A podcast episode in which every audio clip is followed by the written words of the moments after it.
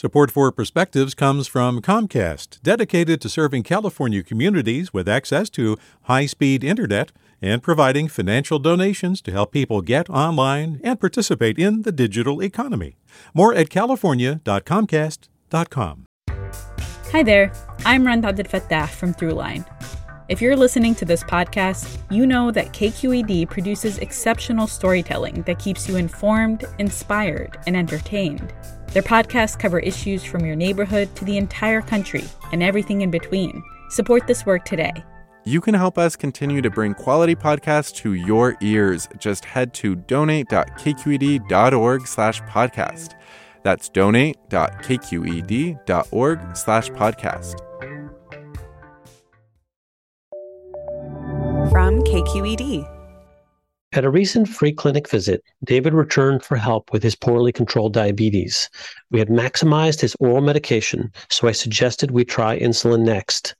As with many patients, he felt reticent given the specter of finger sticks and needles, but the cost of the insulin deterred him even more. Fortunately, I was able to order it from a patient assistance program, but that took time and delayed his care. Insulin, although first released in the 1920s, costs on average $100 per month in the United States, compared to an average of just $10 per month in other developed countries. Some drug companies claim various offers and discount cards to help those struggling to pay.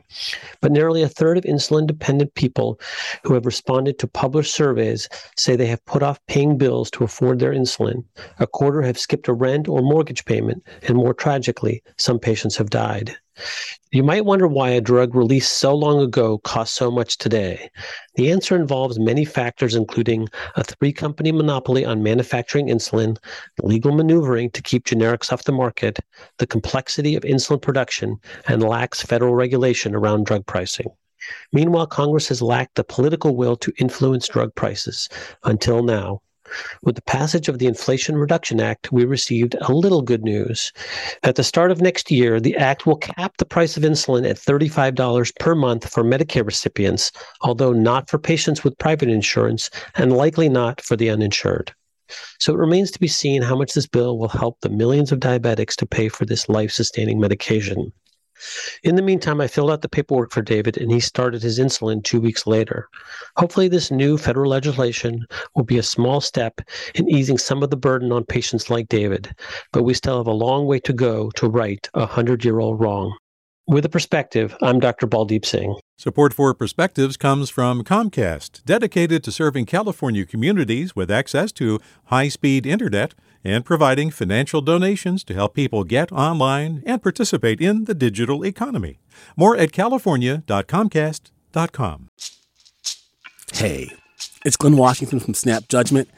And if you love what you're hearing, and I know you love what you're hearing, please consider becoming a KQED member. You get special access to cool events, behind-the-scenes footage, and so much more. Plus, you'll sleep better at night knowing you did your part for the community you depend upon. It's in you. Please be in it. Visit donate.kqed.org/podcasts to sign up now. That's podcast with an S. Thanks.